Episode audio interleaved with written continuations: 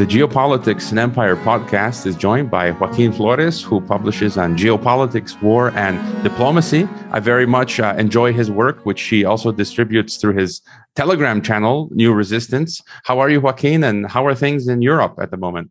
Well, you know, I'm doing well still so far. Uh, I, I haven't been forced to do this. And, um, you know, the bombs are not falling exactly here yet. But one country over from the next, they are. So, you know, just keeping a low profile.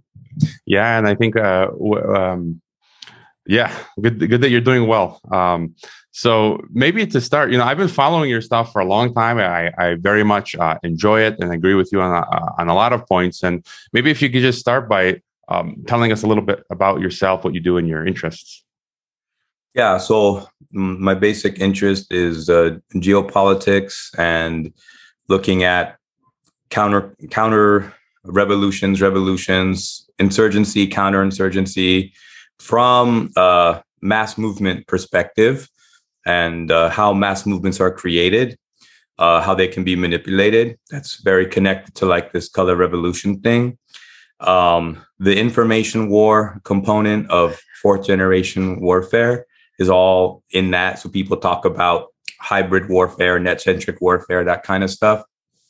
And uh, and also the uh, the deeper, I guess you would call them uh, social psychological mechanisms that are used in uh, in social movements, and uh, and how uh, grand strategy between the great powers, the interplay of of reality and long-term goals, because those are like ideas about how you want things to be. So that's not reality, but all, everybody has goals. So then there's an interplay between those. And uh, that's been mostly my focus for the past uh, decade here in um, the capital of Serbia, Belgrade, and um, a lot of activity here relating to that and in this, you know, region of the world. So it's a, it's a good place to be for that. Yeah, I've been fascinated by color revolutions. I wrote my my master's thesis was on color revolutions when I um, graduated from the Geneva School of Diplomacy. And uh, you were at one of the gr- ground zero for color revolutions in the year two thousand uh, when when they launched that whole thing um, in in Serbia to overthrow the government there. Um, so I, I thought maybe we'd start with, I, I like to ask my guests, you know, what's top top of the list uh, on your mind right now? You know, I've got some topics such as obviously Ukraine, what's going on there. Um, sure. But I, I kind of want to get like the your bird's macro bird's eye view of, you know, what are the biggest issues that, that you think are going on right now? These clash of empires, um, the shifting of, of, of the systems, you know, the unipolar, multipolar. So, you know, what, what's on your mind right now? Well, nobody can talk about anything if they are ignoring the Great Reset.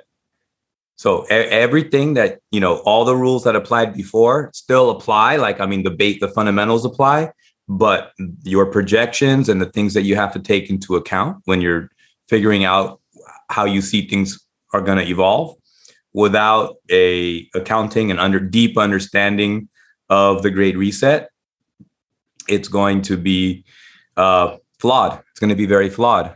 And, um, And that's I, I write a lot about the Great Reset for the past couple years. Uh, before that, of course, you know, there was a lot happening in the U S with the elections and uh, a lot of uh, public discontent around that. It's a divisive issue, um, but, you know, I, I did my best to to understand it from the point of view of what looked like maybe the majority of Americans uh, in that election. And and then, you know, with with the Great Reset, um, I, what I've noticed about the internet, if you can notice something about the internet, uh, is that it was it's it, there's many internets, and uh, people live in different internets, and they become kind of like, you know, confirmation bias chambers, and um, and so what I noticed was that even though there were many strong uh, analytic tools to understand the Great Reset that were come from the historical left, not the left today, but the historical left, uh, really Marx, really Marx, to be frank. There's a lot of Marxian analysis that can be used to understand the Great Reset, especially because of the direct influence of Marx on the Great Reset thinkers themselves. I mean, so this is not about I like Marx or you like Marx, but do you understand what they understand, right? And I understood that there was um, so much um, good analysis on the, uh, I want to say, the monetary policy component of the of the Great Reset coming from, let's say, conservative, libertarian. I mean, there's different views in this in the, on on what money is and how money works, um, but the social psychological component, uh, as you know, it, it was missing from that, and also the um, idea that this was not simply a policy change, right? This is not simply, well, now the elites have so much power that they have the power to shift policy and to change money into, uh, let's say, social credit or a or or or coupons, you know. Uh, but that um, actually, there's some things in Marx that that really give critical insight into the inevitability of this, uh, and which which gives you an understanding of why the elites are doing this now, and uh, and not before and not later, you know, why they're doing it now.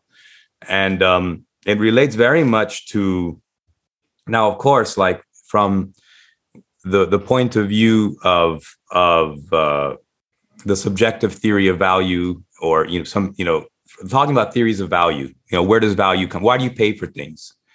Uh, Subjective theory of value, I felt, provided very good insights into why consumers pay for things and maybe what their motivations are, and, you know, what was easy for them, why they just, why two people decided to make an agreement, and where that exchange comes from and where that value comes from, and talking about marginal utility and other other you know ways of of appraising value, uh, where um, money and value are the same thing.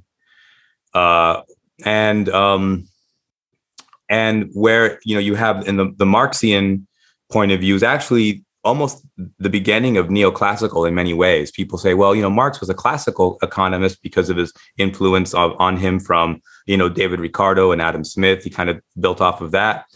But he does something very different in this, in his synthesis, which, you know, in, in a very strange way, there's not a tremendous contradiction in a lot of these things between, uh, you know, uh, Marx or Hayek, and, you know, there's not, you know, you can actually reconcile these, and there's a, a sort of syncretism can be, you know, performed. And why? Because um, something happens with the truth is that it gets divided up and packeted away into little corners of our existence, you know, and if we can kind of tease them out and kind of show how these things fit together. And that's not simply an academic or intellectual exercise. This has practical ramifications, because the greatest number of people are going to have to be united around some more basic ideas to fight this. And if we're stuck in left and right, conservative, liberal, Marxist, uh, libertarian, if we're stuck in these categories and we think we're, you know, we're the winning side, ultimately the deep state is going to have us organized into death squads, shooting each other, because that happens as a fact. We, you know, you and I both how, know how this works, and uh, and Americans haven't seen that yet, uh, fortunately, and and you know, God willing, they won't. So that's really uh, a lot of the focus with the Great Reset. What are the things from, you know, what do the writers, what do Klaus Schwab think? What do they, you know, where do they take their ideas from Marx? And what are the ideas they take from Marx that are not inessential? Because there's inessential things that they're projecting their values onto the world that they want to see. But then there are the objective things, uh, where where ultimately money comes from. So um, uh, that's, I think, a good, you know, pivot or starting point. Yeah. A message from our sponsors. The Nomos app will help you survive COVID nineteen eighty-four and the Great Reset. Nomos is a time bank that can be used by communities anywhere in the world. You just need to talk people into using it. For example, if you go to your barber for a thirty-minute haircut, your barber receives thirty minutes in his time bank. He can then use that time to pay for an appointment with the doctor.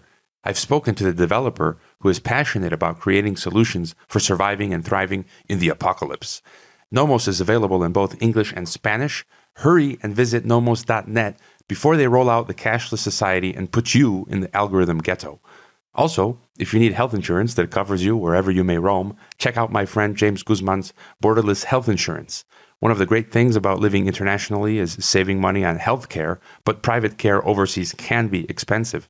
Go to borderless health insurance dot com to watch a short presentation on expat and digital nomad healthcare and sign up for a free consultation to review your options. Geopolitics and Empire needs funding. You can leave a donation, book a consultation, or become a member, which gets you access to my brief weekly commentary, a monthly newsletter of my thoughts, a private Telegram, a monthly members group call, and my second premium broadcast called Dissident Thinker, where I conduct interviews and provide solo analysis.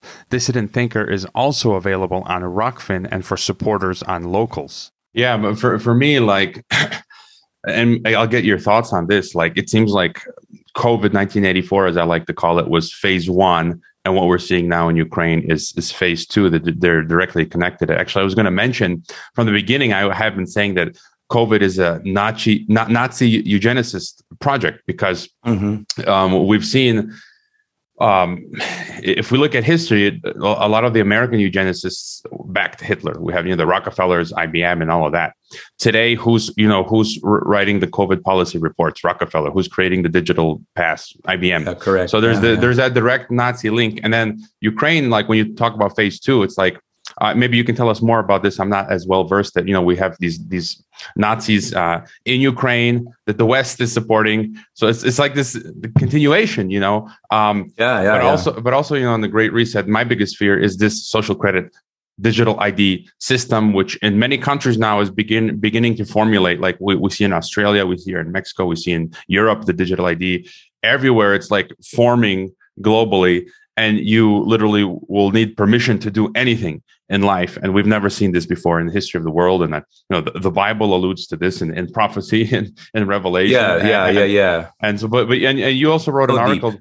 Yeah. And, and you also wrote an article that you think the Great Reset is failing. I I, I would hope so. Yeah. And so, yeah, anywhere, anywhere you want to go from, from here on out, you know, your thoughts on the social credit system. Is it going to establish itself, and, you know, why do you think Great Reset is, is failing? Yeah. Okay. Okay. So, like, uh, first, you know, first of all, um, I look at uh, some aspects. There's, you know, there's there's um, uh, Strauss Howe generational theory, and you have this idea of of you know gen- generations, and um, and also there are things that happen to certain people in a generation within within a uh, that are consistent throughout time.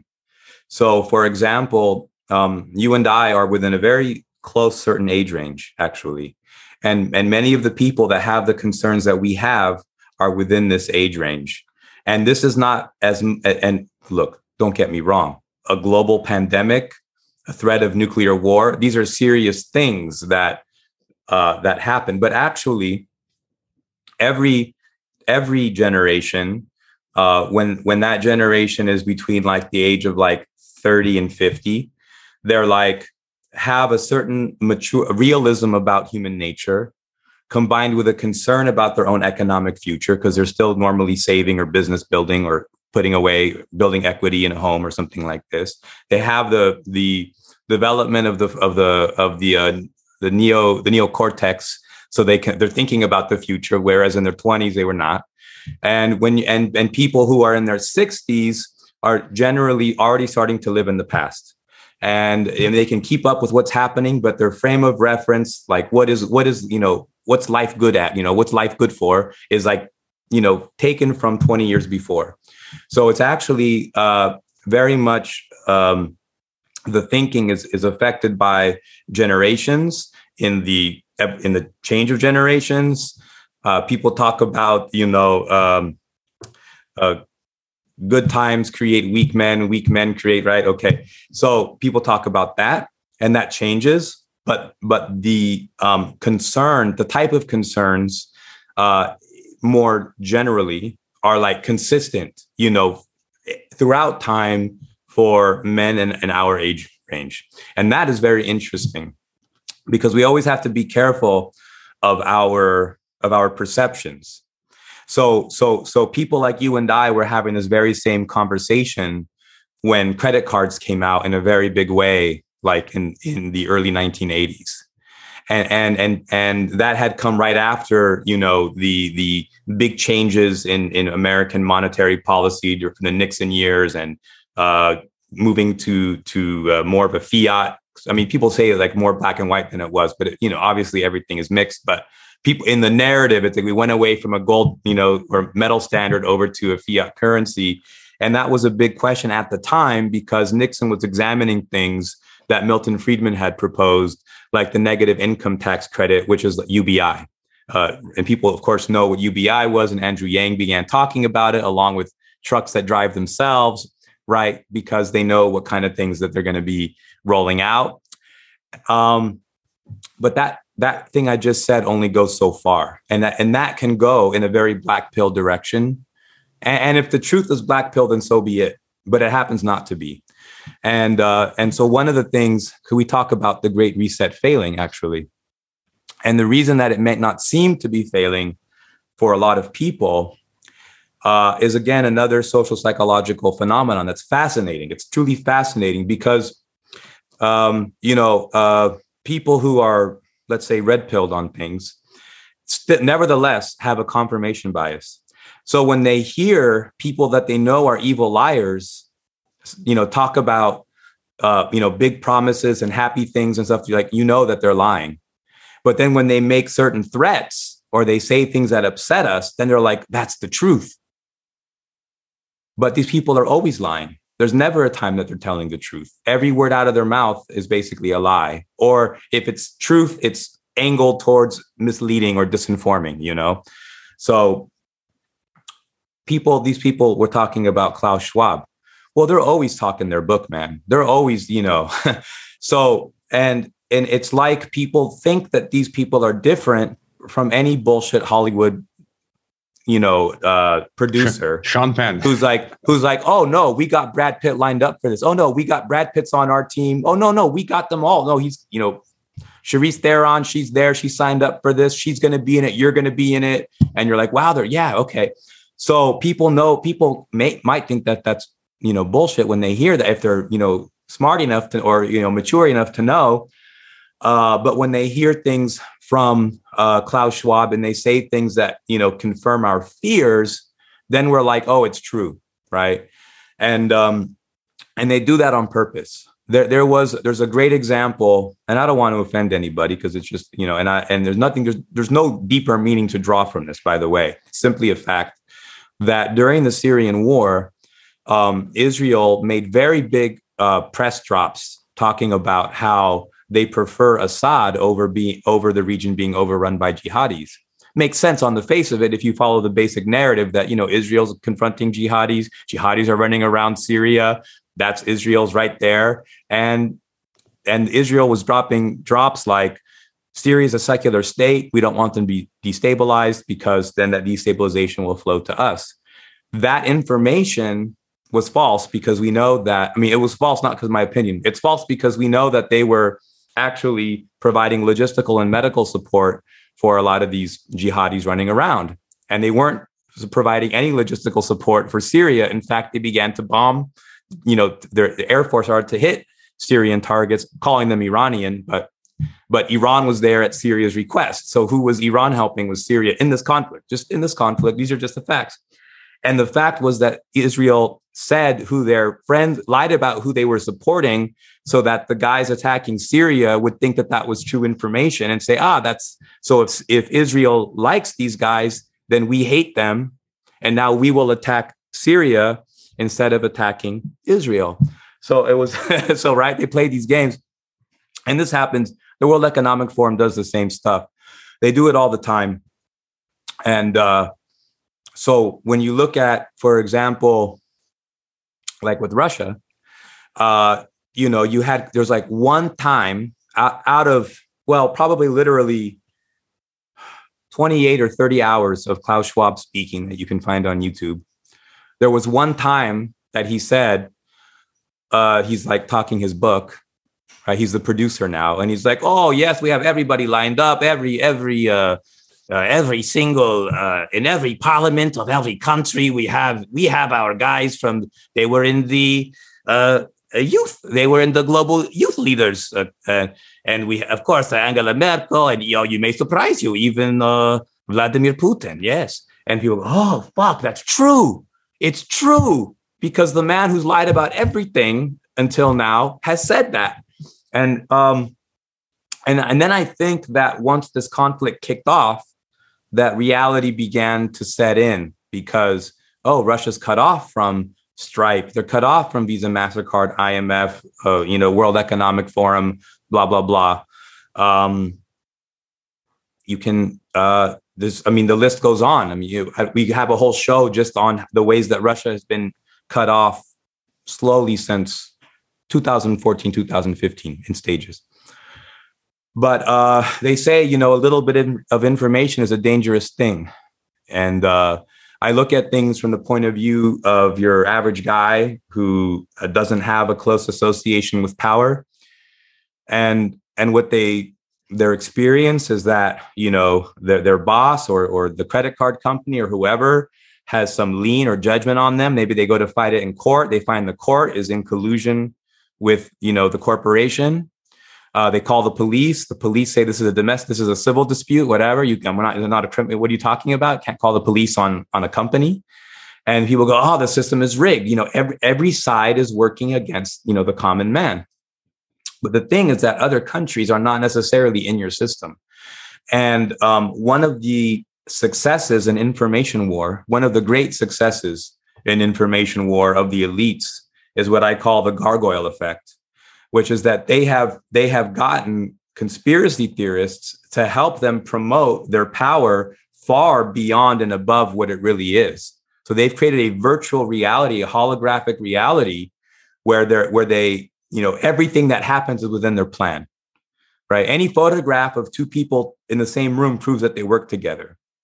Now, you've been around the world a number of times. This ain't your first rodeo. You've probably been photographed with people that don't work for you and you don't work for them. Gor- Gorbachev, of all people, I've shaken his hand so people can right. think... So now, right, so you're actually you're a Gorbachev agent.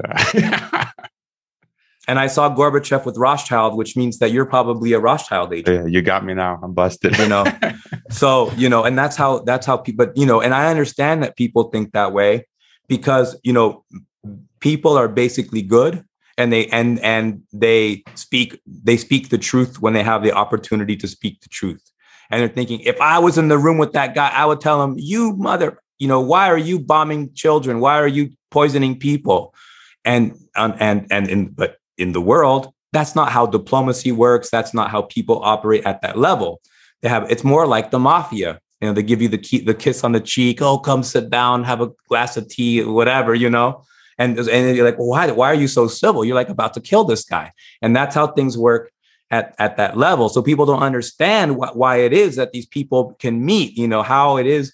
And they so they think that the photograph of two people together is evidence of collusion, when actually they're. They are not representing themselves personally. They are there representing a whole company, a whole society, a whole nation.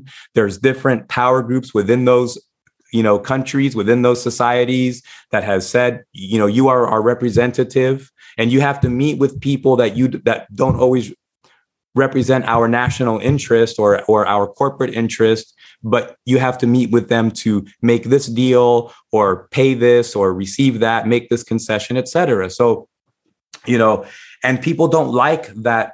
It's so uncomfortable to them uh, how evil blends in. So, so just right, you know, so it's so, well, Hannah Arendt called it the banality of evil. So it's so commonplace. It's not like these people walking around with fangs. Well, until recently, because now the evil guys actually are like, you know, cartoon character evil, uh, which I think is a good sign because they're taking the, the gargoyle effect to the next level. Um, another thing I talk about is, in fact, that the polling on how people perceive these people, like the polling on how people perceive uh, Gil Bates is so... Um, It's so well established. Uh, for example, like when when forty-five was making his first run in the campaign, um, they had a third-party company called Cambridge Analytica buy a bunch of data from Facebook. So they knew exactly, like when they were constructing what would be the perfect campaign slogans and what kind of conspiracy theories can we kind of develop upon that people might get into, they were they used all that data from Facebook to, un- to know, in the same way that when you're, people on Facebook just, you know, they might have an interest in something and then they see all the ads for that, like, oh, hunting gear. How'd they know I like, I'm collecting, right? So it's just like that. So, uh, and they can also, you know, going in the direction of pre-crime and social credit, uh, they can be like, wow, you you have all these interests that are the same as people that are ninety-eight percent of the time guilty of this crime. So we might just arrest you now. That's like, right, one of the directions that it's going, pre-crime. Um, but in terms of, they know, they know very well how unliked uh, people like uh, Mister Bates are. They they really know, like, like they, It's it's not like, you know, how when they used to have the dislike button on YouTube like ten years ago, and uh, it feels like so long ago, they had the dislike button and you could see like whatever, like fourteen thousand, like, you know, a million views, fourteen thousand likes, and like nine hundred ninety thousand dislikes. That means people disliked without even watching it. So uh, they know that. They they know that before you know, before you know that, right? So then why then why are they putting these people out there? Well, maybe it's like when like, when somebody kind of tries to force himself onto situations, and yeah, whether you like me or not, here I am. Uh, but they know how people react to that too, you know. So you know, that I don't have answers to that, but it's a very for everyone to kind of play with that idea and to start to kind of think about it from that perspective. Like, why do they put these people that are so abhorrent, like so so repulsive to us? Like everyone knows that. Like Klaus Schwab is fucking strange. Like he talks strange. He comes off bad. Like he's he, he he's like his accent is like too German even for a German. It's like a joke. It's like a parody of like a of like an evil German guy.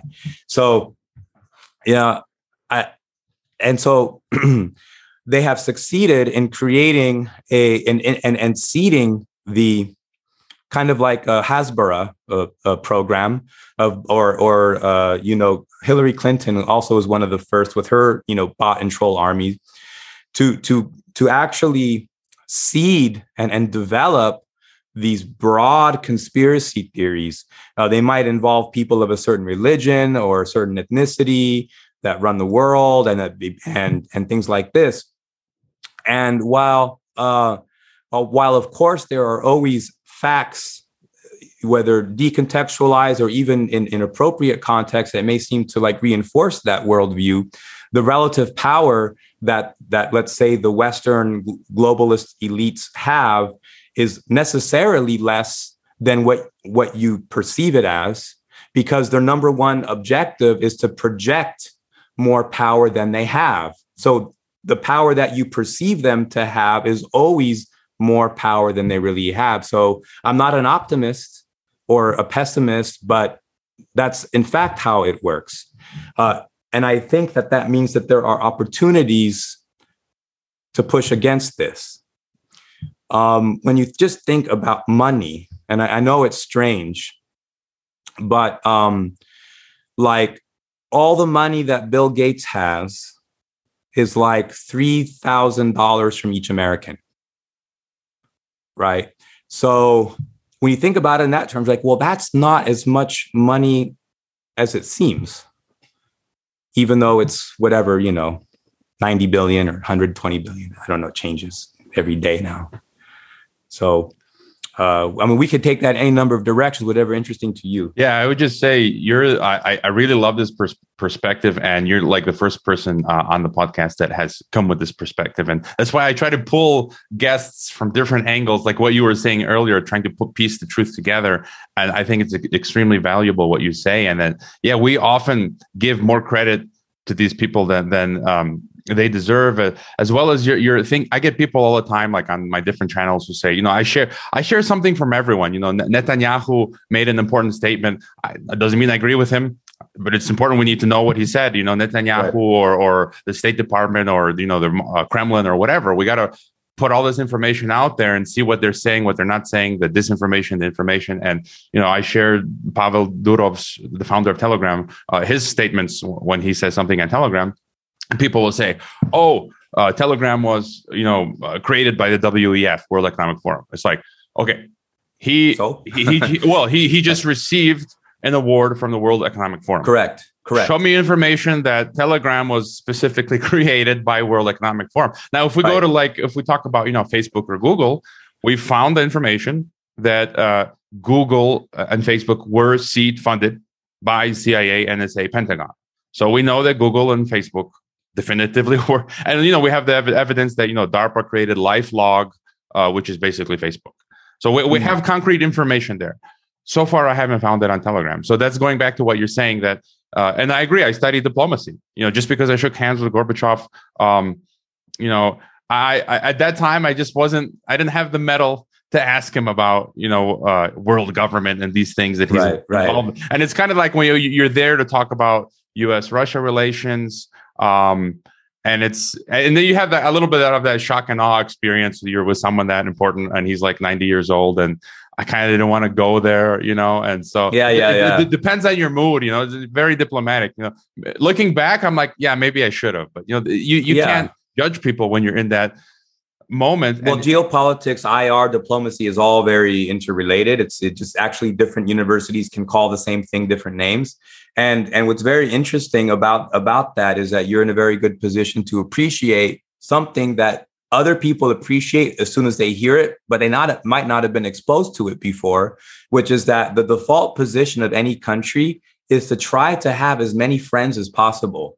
It's not to try to like line up the white hats against the black hats, the goodies against the baddies. It's a, to be as neutral as possible and as open to possibilities as possible, because an alliance can actually become a type of enslavement, and uh, especially if the other power is greater. You want to be able to triangulate. You want to, you know, you don't want someone to force you to be their friend. You know, that's kind of like the mafia we talked about. So, uh, you know, I love you so much. How can you hurt my feelings like this? You know, and uh, it's like, fuck, man, you know. So it's uh, with the Great Reset, they um, they look, it's it's people can see uh you have to have an analysis of power, first of all. An analysis of power, as the elites understand it, um, based on their actions, uh, based on on the views that they promote outside of the public domain, and uh, is that power actually changes hands very quickly. And um, it's the the I just people when you when you. Think of people like any elected president or official or head of a corporation, just because you can probably establish that they are a member of this maybe secret society or sit on this panel that's, uh, you know, extra supra governmental or, you know, supranational, whether it's a Bilderberg or whatever, the C F R or, you know, et cetera, et cetera, right? The Davos. Okay.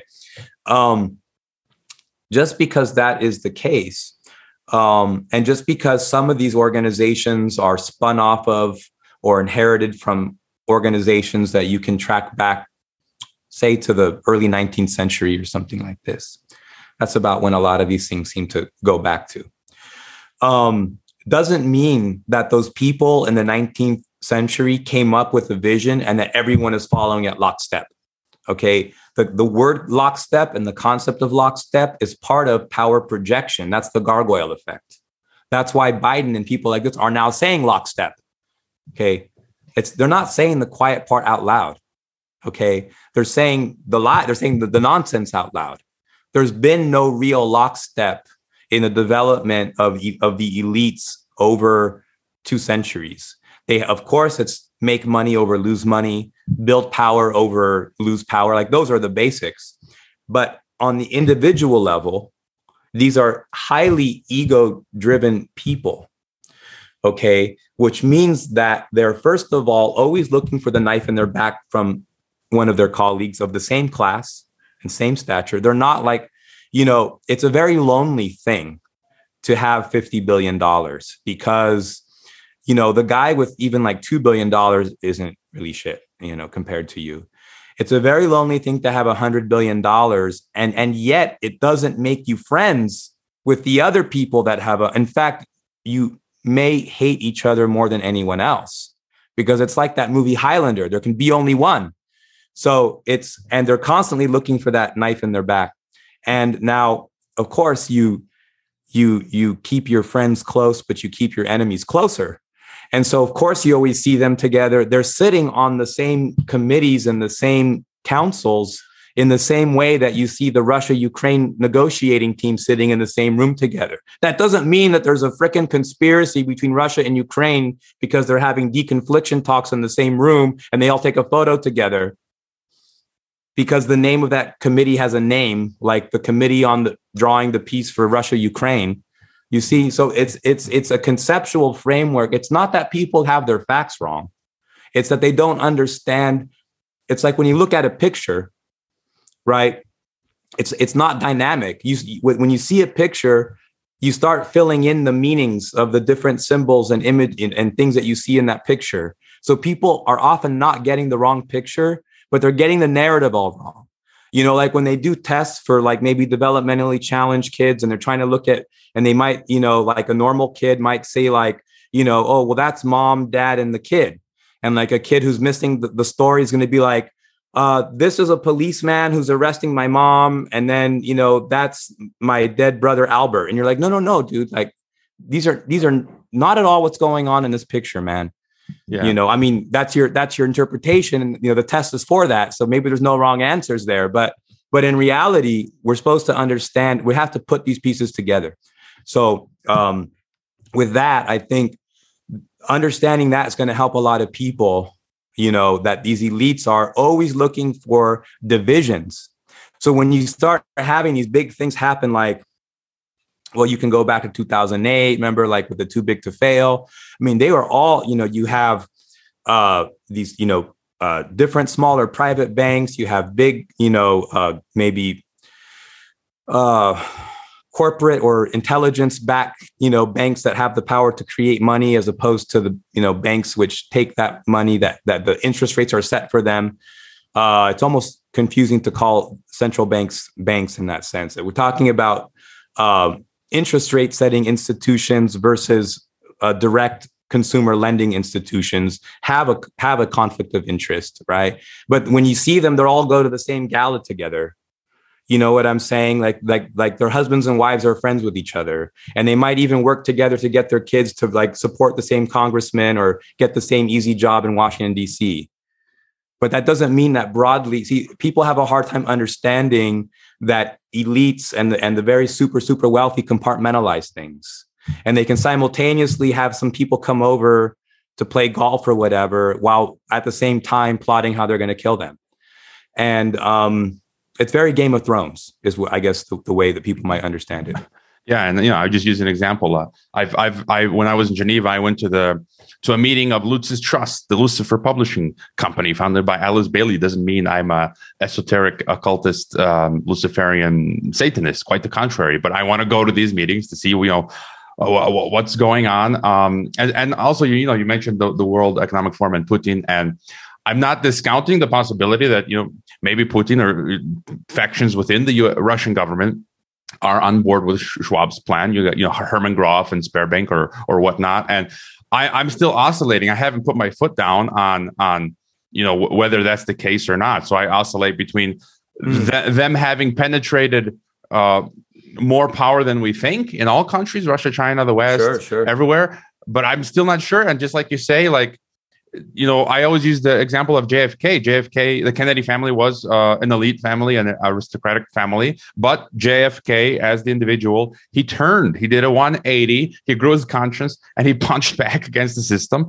and they took him out. So we always have these X factors that will come up, and yes, you yes. just don't know where things are, are going to go. Um, and just, you know, in the interest of time, we, we, we did, you, you you taught us a lot about the Great Reset and how to think. And, you know, just to get your thoughts then on um, what's going on currently with, um, I guess we can call it Great Reset Part Two. You know, Ukraine, NATO, yeah, yeah. Um, Russia. I, I kind of view it as the fault of Washington, Brussels, London, and, and NATO. You know, basically the globalists with what's going on with Ukraine. I, I also do view that Russia does want to fortify its positions and, you know, wants to restore something kind, maybe, I don't know what you want to call it, civilizational state or empire. But I, more accurately, I would say it's manifested in the form of a Eurasian unit, union. And I call it an empire because, you know, many have called the European Union an empire, which I think it is. Um, it's just a new form of empire. And so I think Russia... A lot of people have said that, you know, nation states are are dying and these new regional blocks are coming into being. And so the new game is this, you know, European Union, Latin American Union, African Union, Eurasian Union. So to survive, you kind of have to create your own form of that. And um, so, you know, what are your thoughts on what's going on with Ukraine wow, now, yeah, yeah, yeah, NATO yeah. And, and Russia? And, you well, know, what well, terminologically, terminologically, I would never. You know, call things that are worth aspiring for an empire. Personally, I would never term it that way. And when I've picked the brains, I've had the opportunity in life to pick the brains of people prominently known for trying to term these things as empires in a positive sense. What I actually extracted from them is that these are are more like federations. And they're like, well, in the medieval times, and then I just, you know, I tune out. But I mean, I don't tune out. What they mean is that in the medieval times, power was so dissimulated that empires were actually federations. So I'm thinking, well, why not just call it a federation then? Because we're not in the medieval times.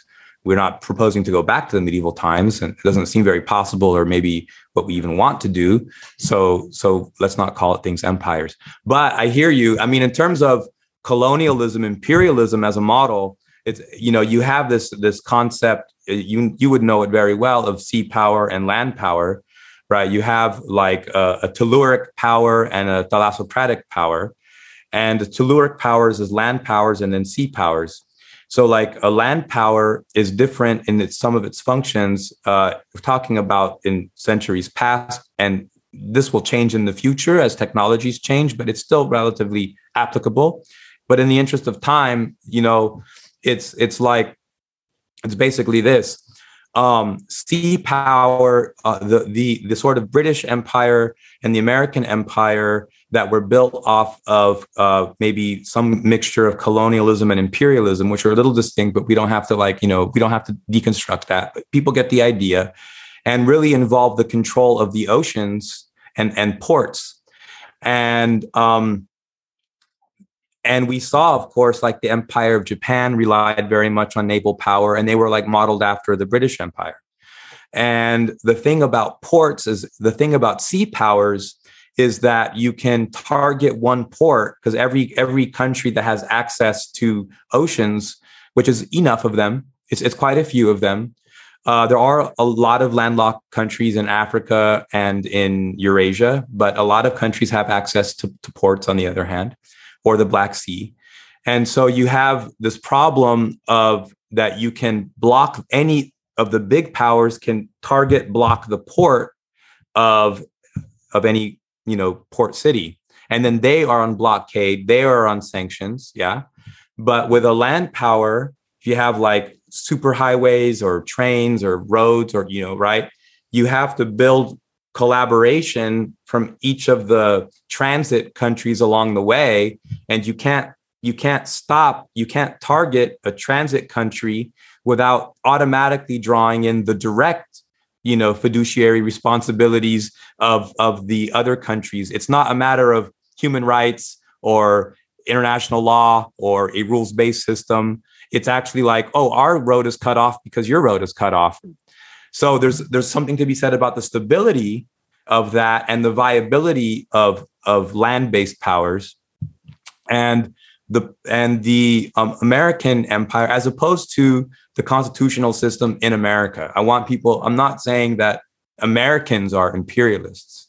Americans are hardworking people, and the empire has hurt us a lot because it's made the wealthy too wealthy, and then they bought off our system, right? So that's why emp- I, I don't go for the empire's, you know, trickle down benefits, or I don't go, it doesn't work because the power that the elites gain is too great relative to our power, economic power. So you have this um, problem. So when um, the Ukraine crisis is where you have a decline in, in the sea power, which is called transatlanticism, because no one lives in Atlantica. It's not, it's not, we're talking about Mu or Lemuria or the sunken hidden island of Atlantis or something. The Atlantic powers, they're calling it that, but that's a freaking uninhabitable ocean. No one lives there. They're saying that they control this whole sphere of the like planet, half the world, through transatlanticism, right? And then the other half is the other half.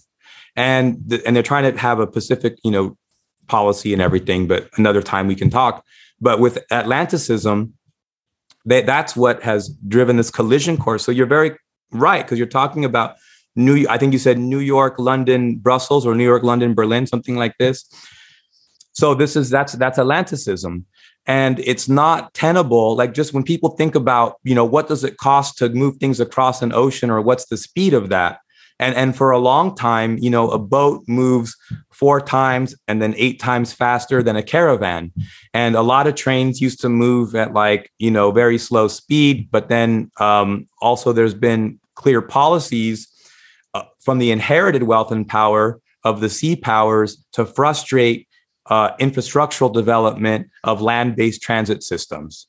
You see, I know Matt Arrett talks a lot about this, so I, in, in, in his own language, but so I won't, you know, that's, he, he's he's um, more read in and educated on the details of, of the names of those projects and when the completion dates are and what the volume of trade is expected to be and things like this. But I think more globally, we can say that with the conflict in Ukraine, this is a direct outgrowth of of Russia, which is recovered from the Soviet collapse, right? It's emerging as a planned power that that has already the, the the power, you know, the land, the transit of natural gas and other oil and gas to Europe, which altogether in all three categories averages about forty, forty-five percent of Europe's energy needs come from Russia.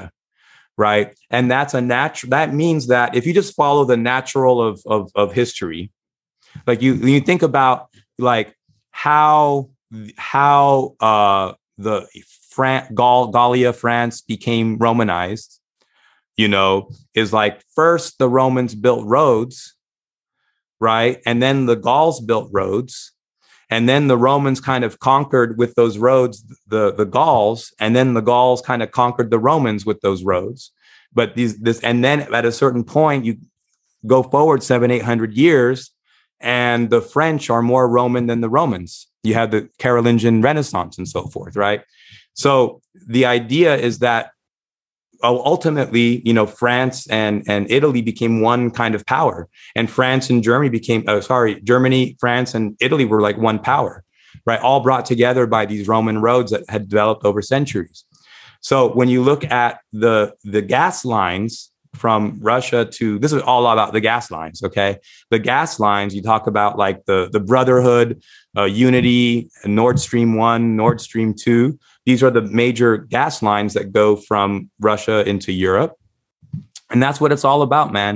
And so like the U S is like, they can see that the natural gravity of these natural historical economic developments is going to take down this Berlin Wall that that Atlanticism has, you know, placed there. And you have, you know, people like Putin saying, you know, Mister Biden, take down this wall. And uh, I think that's, you know, to your Gorbachev experience, you'll appreciate uh, the, the parallels, but they've inversed. Yeah, this is a great uh, explanation you, you've given. And there's just a lot to go off there. And I hope it whets people's appetites to go further back in, in history and, and read, because you have to understand, you know, the past thousands of years of history as well to understand what's going on now. And maybe if you could then, you know, give us your take um, to, to sort of move towards closing. Um, you know, what, what happens now with with NATO, Ukraine, and, and and Russia and the rest of the world, you know, China, like, you, are we going to see a diplomatic settlement to this? You, you know, are we going to see escalation to to World War Three? Um, oh yeah, yeah, and then yeah. and then you know, and then what what are, what's your take on the Great Reset failing? So like, then the, does that mean then the, the world breaks into like little?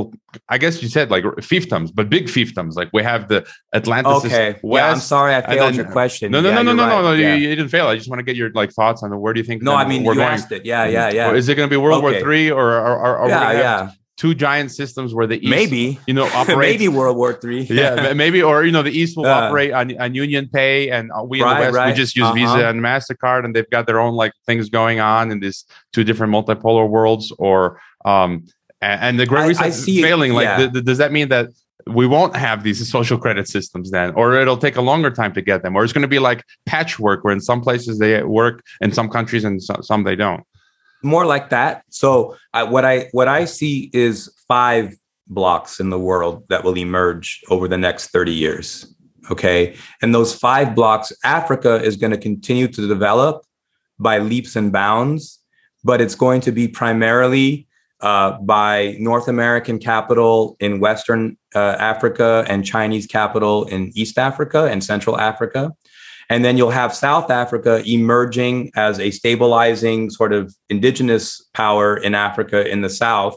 And you'll have uh, countries in, like Egypt will take the place that Libya was going to try to was trying to do in sort of terraforming uh, the desert and then creating a, a North Sahara, you know, north of the Sahara power, and prepare for, you know, greening, real greening, not not Green New Deal greening, opposite of that, actually. Uh, increase carbon emissions and and actually uh, increase the, the rate of the water cycle as as global warming is happening, maybe slowly. That will have a, a net positive effect on vegetable growth and the, the greening of of the Sahara, which the Sahara is very interesting because many people learned correctly at one point. It's kind of almost like a parallel reality. So a lot of people learned that the Sahara Desert had been, um, was greener when times were warmer. And then as we are in this, uh, we are, we're a little bit in maybe arguably a warming, a warm period within a mini ice age, right? And, uh, but we are in an ice age. And, but, the, but before this ice age, the Sahara was tropical rainforest. With well, it, and then it had like a it had like a what is it called a phase where it was uh, you know a tundra and so forth. So those blocks are going to be Latin America, Africa, uh, North America with England, um, and uh, you know Eurasia is a block, but I you know I think China is almost its own thing, and.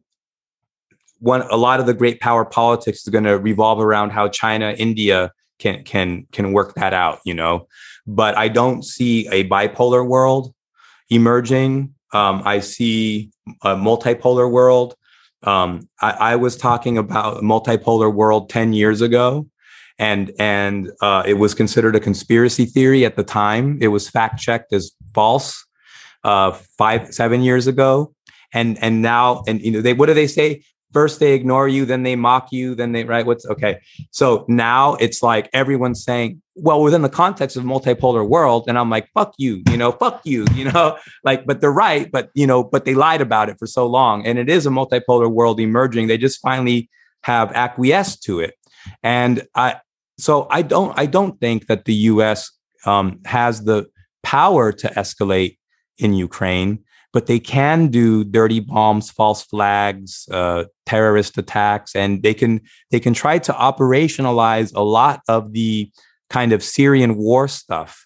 So I and while the dynamics and history of the Syrian war are so very different from Ukraine, without you know quite obviously so, nevertheless the real issues are that um, is that Russia's not invited, but they don't have a country like Israel that they need to be involved in balancing with over the outcome of that region. They're actually now in a full power projection mode. And so I don't think that the solution is, well, how, what does it mean to say the solution is diplomatic?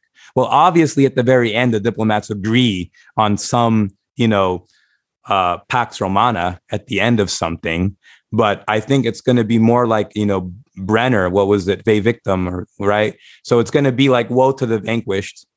And it's going to be, you know, Russia's, I, I you know, uh, I, I listen to what Lavrov says, and I've been I've been decoding the language I call Lavrovian for the Lavrovian for the past decade. And I understand the logic of Russian foreign policy and the kind of the bullshittery that comes out of their mouths, frankly. And the way that that actually, and it, it, it's it's like because they are, they have operated very fairly and very transparently within what's called the international law system. And what has happened is that that international law system has been eroded primarily by that axis that you talked about, the Brussels, Berlin, London, Washington, New York axis. Okay. And they have been trying to kind of slowly insert this new word called rules-based order, this new phrase called rules-based order. It's like, what, what, and, and Trudeau, I think, just said the word order in his, you know, and, and, um, and it's like, no, no, no, there's international law. And then there's whatever you want to fucking do. And those are two different things, but they're trying to make whatever they want to fucking do be the rules-based order. And that's not the same thing as international law. So this conflict does not going to have a diplomatic solution, although at the end hands will be shook and it'll look diplomatic, but they're not, there's not going to be an agree. There's not, there's not a somewhere in the middle here. There's no, there's no somewhere in the middle with this conflict. Okay. The, unless, I mean, I'm, Russia can fail to reach its objectives. Okay. But its actual objectives. And, and I'm not even suggesting that they should be honest about, because we understand how people function and how language is interpreted and the signs and all this, you know, Lacanian nonsense. Like, we understand signs signify and everything. So we understand that people say the word neutrality is good. Oh yeah, they would just want Ukraine. But instead of, uh, but I think for honest analysts who who don't work for the Kremlin, like myself, that, that when we just want to get out what, what to the audience is what we really think is happening, I don't want to be in a position of explaining how Russia dominating Ukraine is actually neutrality. Like, I've never told people that Belarus is an independent country from Russia, because they're not. You know what I mean? Like, like it does it work for Belarus? Like, yeah, it works a lot better for Belarus than being part of the E U. But can Lukashenko like say like, fuck you, Putin, like take no, like, you know what I mean? Like, it's very clear how that relation, they're in a union state. And I see a likely is something like a union state. And this is what I call unraveling Lavrovian, because Lavrov, Lavrov says that Belarus is a neutral country. So when he says we want Ukraine to be a neutral country, then you have to look at what his, because he always uses language consistently. He never minces words in terms of, he never uh, uses the same word differently. He always uses the same word the same way to mean this. He's highly consistent, highly organized. It doesn't mean that the words that he uses are what you think they mean at first, but once you learn them, you can understand exactly what he means. So it's this, you have, this is, and you'll appreciate this super extra fast because this is right. This is, this is what you spent six, six years studying. You have the, the concept of Russia is that with, to explain how we arrived at international law, because everything is consistent with international law, the theories are built in, is this. You have historically, you had what were called state-forming peoples. And not all peoples were state-forming peoples, which explains why maybe Croatians wound up as part of Austro-Hungary, Serbs wound up as part of Ottoman Empire, um, you know, things like this, right? Those, but but then maybe circumstances change, and then in different centuries, they did emerge as a state-forming people. Then the question is, are they going to remain a state-forming people? Okay, that's not guaranteed either, right? Uh, you can look at countries like Ukraine or Poland or Lithuania that have like had, you know, this, they've contracted, expanded, collapsed, rebuilt, right? Then there's another concept that goes beyond that called, are you a system-forming state? In other words, like Yugoslavia was a system forming, was a was a state forming system, but sorry, a system forming state, system forming state. The state formed a system, right? In other words, like you had um, uh, Serbia, Croatia, Bosnia, sort of, there was some power imbalances between them, but none of them could really conquer each other. But they also saw that a war of all against all just made them weaker. And they decided to form the Kingdom of Yugoslavia, right? And that went from being these different uh, people, uh, people form uh, state-forming peoples into uh, system-forming system, uh, system-forming states. So that was a system. Now those systems can be deconstructed and taken apart. The Soviet Union, the Imperial Russia, was a system. It wasn't just the Russian people. Everyone's Russia. You had like. Uh, all the people, you know, they used to call the Tsarist Empire the prison house of nations. You had, you know, Uzbekistan, Kazakhstan, all the stands, right? You had uh, uh, Ukraine, you had Belarus, you had all these things that, you know, Catherine the Great, and then subsequent, you know, and then and then the Soviet Union was uh, very similar to that in terms of it being a system. So um, now with that with that doctrine, okay, then when you see words come out of Press Secretary Peskov or or Putin himself or Lavrov saying, we're not sure that Ukraine has the institutions to be a state. Like, we're not sure that Ukraine actually exists, right? They, they said that. They said that at the very end or first week of March, last very end of February, like, we're not sure that Ukraine is like a real entity. Like, wow.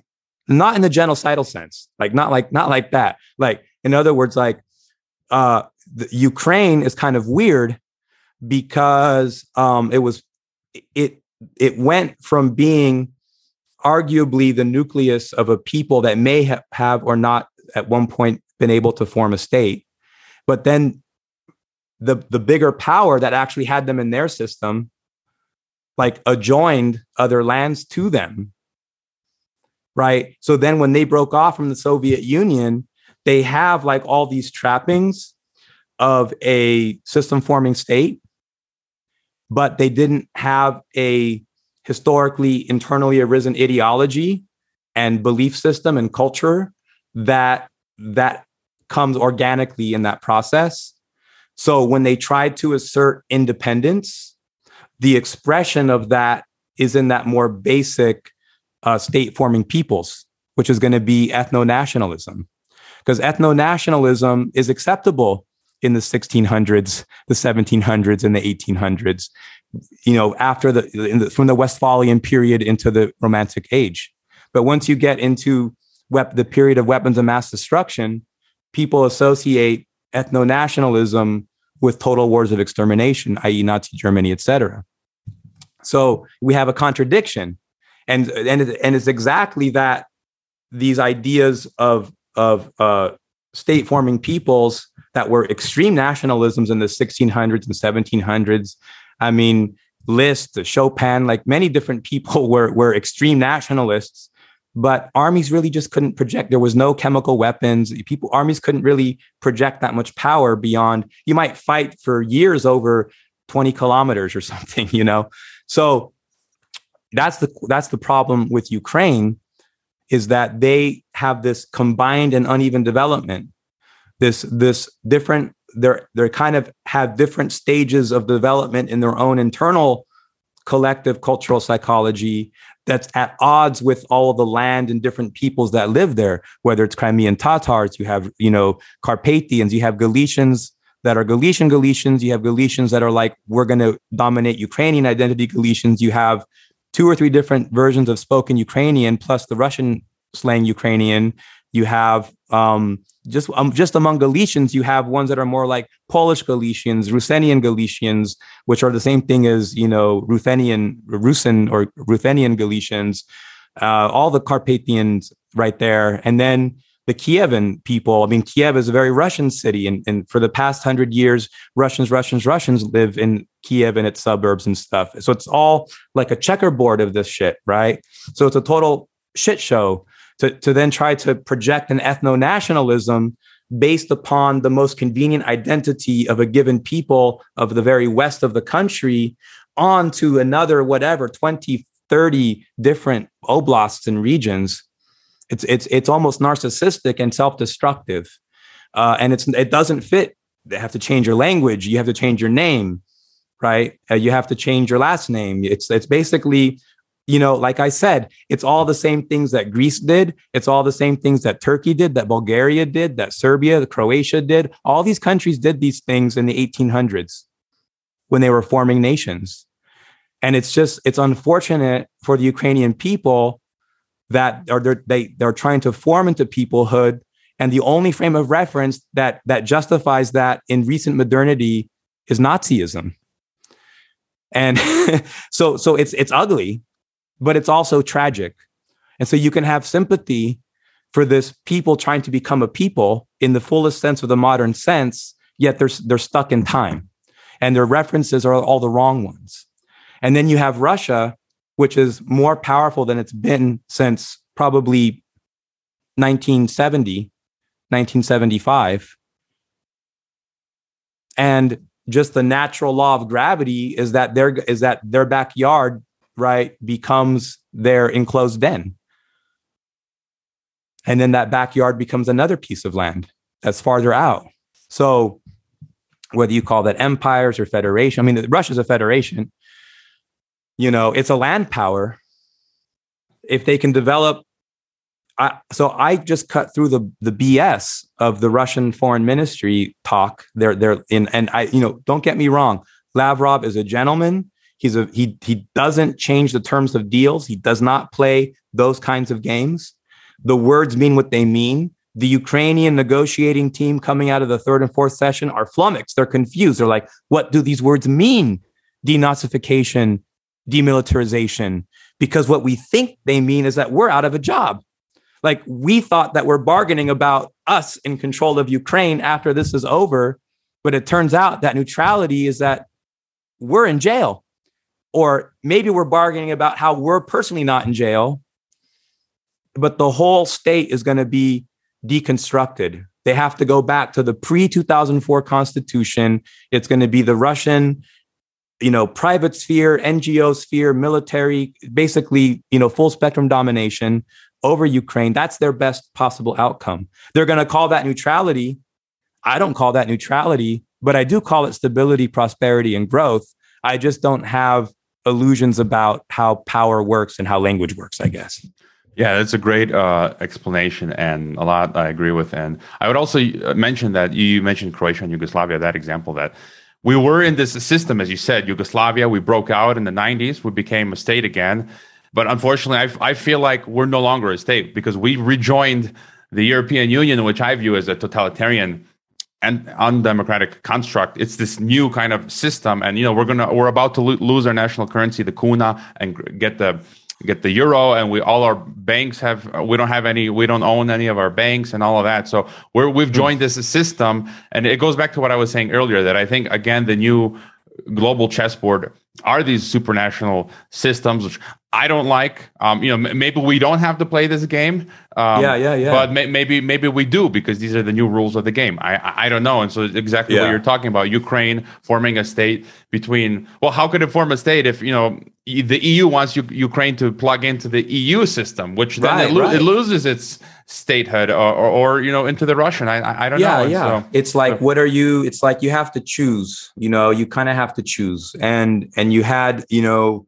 Uh, you had leaders like Tito that tried to be in both places, tried to ba- balancing and stuff. You had Yanukovych was the last guy in Ukraine um, who wasn't from electronic voting. He was overthrown in the, the Maidan in two thousand fourteen. Everybody knows, I'm sure. And he was trying to balance. And like when you look at it, it's like, you don't look at, are they corrupt? They're politicians. Of course they're corrupt. That's like saying, like, do they have two eyes or something? Like, okay, that's not the, the debate. It's like, they're, they're, were their policies aimed at like balancing between like what's normal? And did they represent like a country that was actually put together by a system, not as the outgrowth of its own, uh, you know, people forming, a state forming people, but actually was a system that was created externally. And then, like you rightly say, they're either going to be drawn into this gravity or that gravity. Now, here's the cool thing about that, by the way.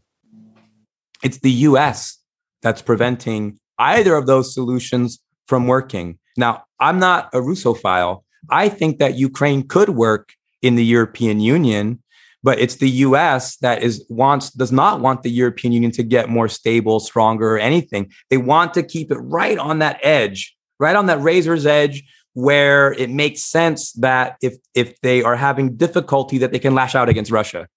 Whereas the nat like in other words, it doesn't really matter if if uh, let's say Yugoslavia still existed, or Serbia, because Serbia is not E U. It doesn't really matter if Serbia goes more towards the E U or more towards Russia, if Russia and the E U are coming closer together, because then you kind of have, it's actually the same thing. It's like potato, potato, right? So um, another, you know, just to, to throw out there for your listeners and your viewers, and thank you for having me on today. It's been a fantastic experience. Is like, is like you could have a Yugoslavia plus Bulgaria, and you could, you know, it's a very large landmass, actually, the Balkans. People don't like, what is that? It's like, whoa, that's so big. I thought that was like all like Alexander's Greece, and like, okay, it was, but I mean, just this is, you know, it's not Greece. It, people look for Greece and they find the Balkans, but it's all that stuff north of Greece, that big piece of land, right? It's like the size of Europe. It's another Europe that's not Europe.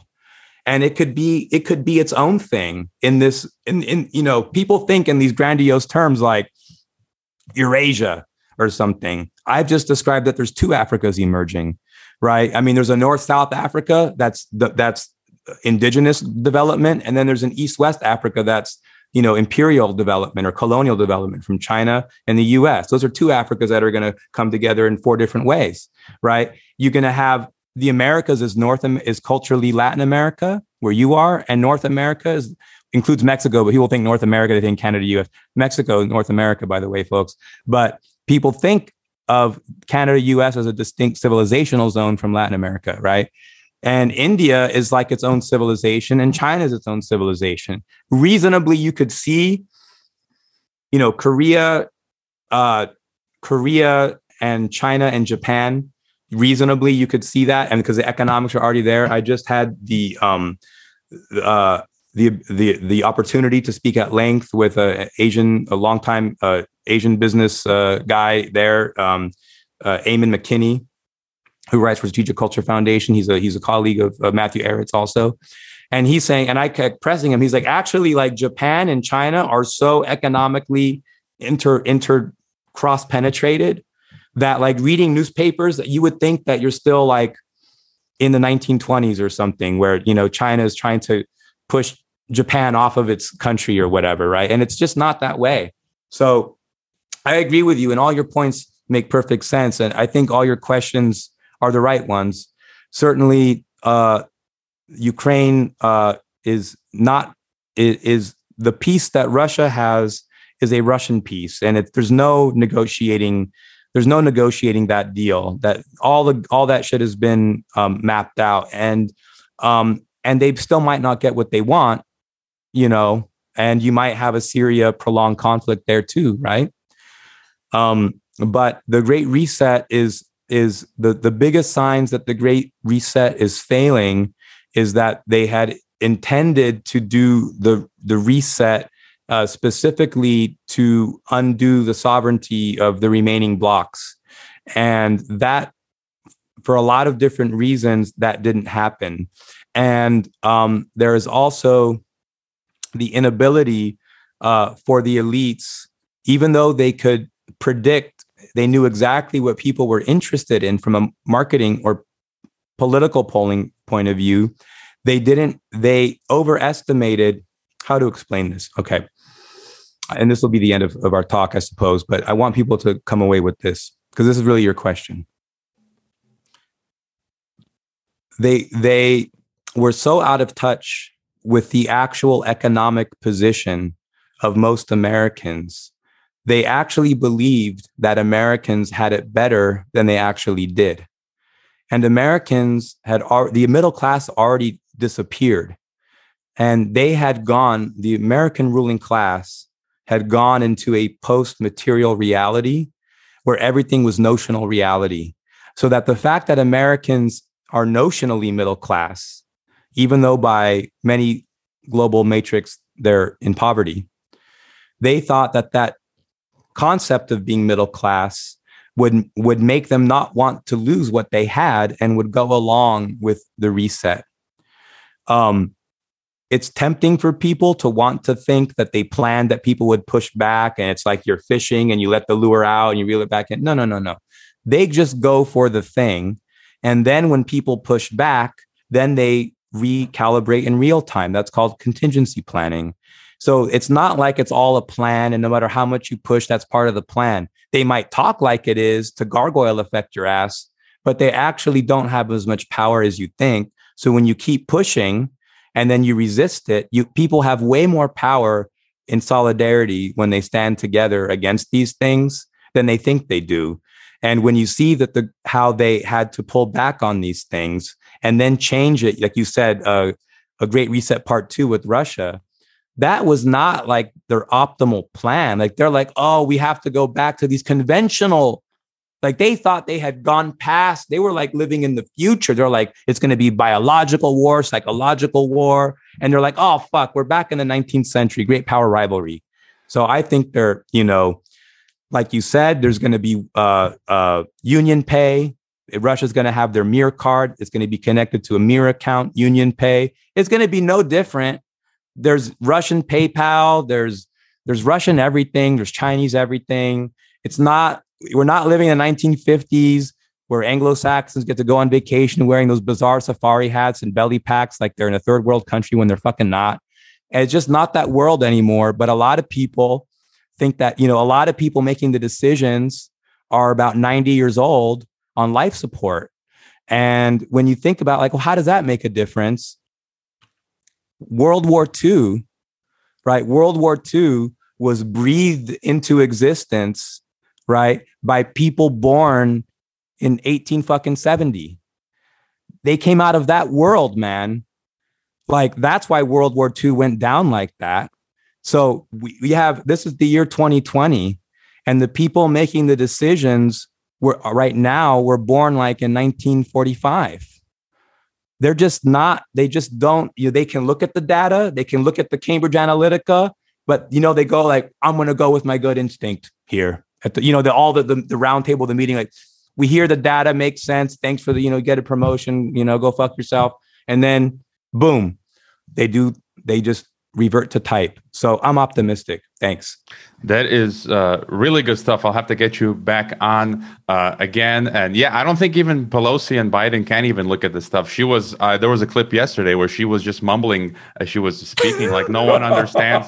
It's just idiot, literally idiocracy. And you know, uh, I just I just remembered the, the point you made about talking about multipolar ten years ago. Getting yeah. credit where credit is due. I was kind of miffed. I was watching uh, InfoWars yesterday. They interviewed Francis Boyle. And they say you were the first to break the story on here on InfoWars, and I'm like, and he's actually corrected them a few times, like, no, I did the first story with Francis Boyle in January twenty twenty, which blew up, but you know, some people like uh, you know don't don't give credit where credit is due. That's uh, right. wh- wh- where's the best place uh, for people to follow you and your work?